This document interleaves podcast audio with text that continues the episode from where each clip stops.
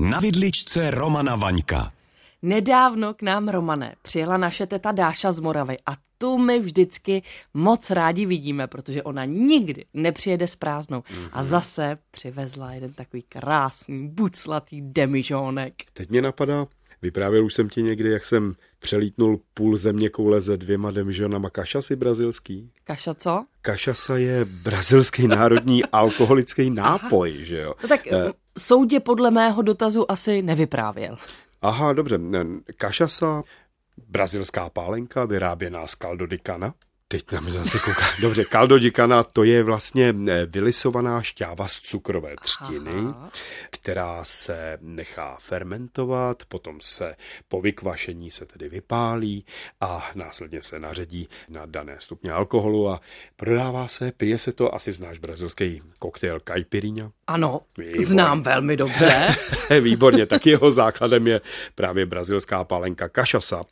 Je to pálenka, si představ, která co do množství, co do objemu, eh, patří mezi nejvíce produkované pálenky na světě, nebo alkoholy na světě, mimo vodky a rumu a já nevím čeho všeho. Jí patří nějaký top 5. Jo, Dobře, a co kašasa a ty demižóny? Aha, tenkrát, to bylo, já nevím, v půlce 90. let eh, jsem měl první vlastně možnost mimo obchod se trošičku porozhlídnout a dole na jihu země ve státě Rio Grande do Sul se pálej famózní pálenky, právě famózní kašasy. Malinký palírny a Určitě, kdo bude mít možnost se do Brazílie podívat, měl by nějakou takovouhle palírnu kaša si navštívit. A nebo hmm. možná milovník palíren naplánuje právě návštěvu Brazílie kvůli tomu dnešnímu dílu. Milovník palíren, to zní nádherně. Nicméně, já jsem měl nějak trošičku času a tehdy jsem požádal svoje brazilský kolegy, ať projedeme nějakých pár palíren kašasy. Do jedný jsme se dostali. A to byl ten nádherný zážitek, víš. Měl jsem možnost vlastně brát i tu samotnou cukrovou třtinu, což jsou takový vlastně dlouhý eh, klacky, klacky správně, sladké dřevo, že jo a házet to do toho drtiče, do toho roštu a ochutnávat právě kaldulika na eh, tu, tu sladkou zelenou šťávu z cukrové třtiny a následně pochopitelně jsme tedy přešli jaksi na degustaci úplně už hotových eh, výrobků, jak ze sudů, tak z nějakých nerezových tanků. No a on ti tam člověče tenkrát, ten klučina, mimo ty kašasy, pálil i kokosovici. Pocem to bylo něco tak úžasně dobrýho. Jo.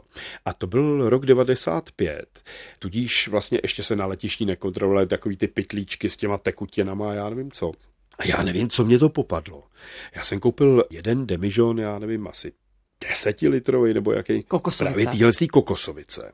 A vedle toho, aby té kokosovici to nebylo líto, tak jsem ještě koupil jeden demižon desetilitrový klasický kašasy.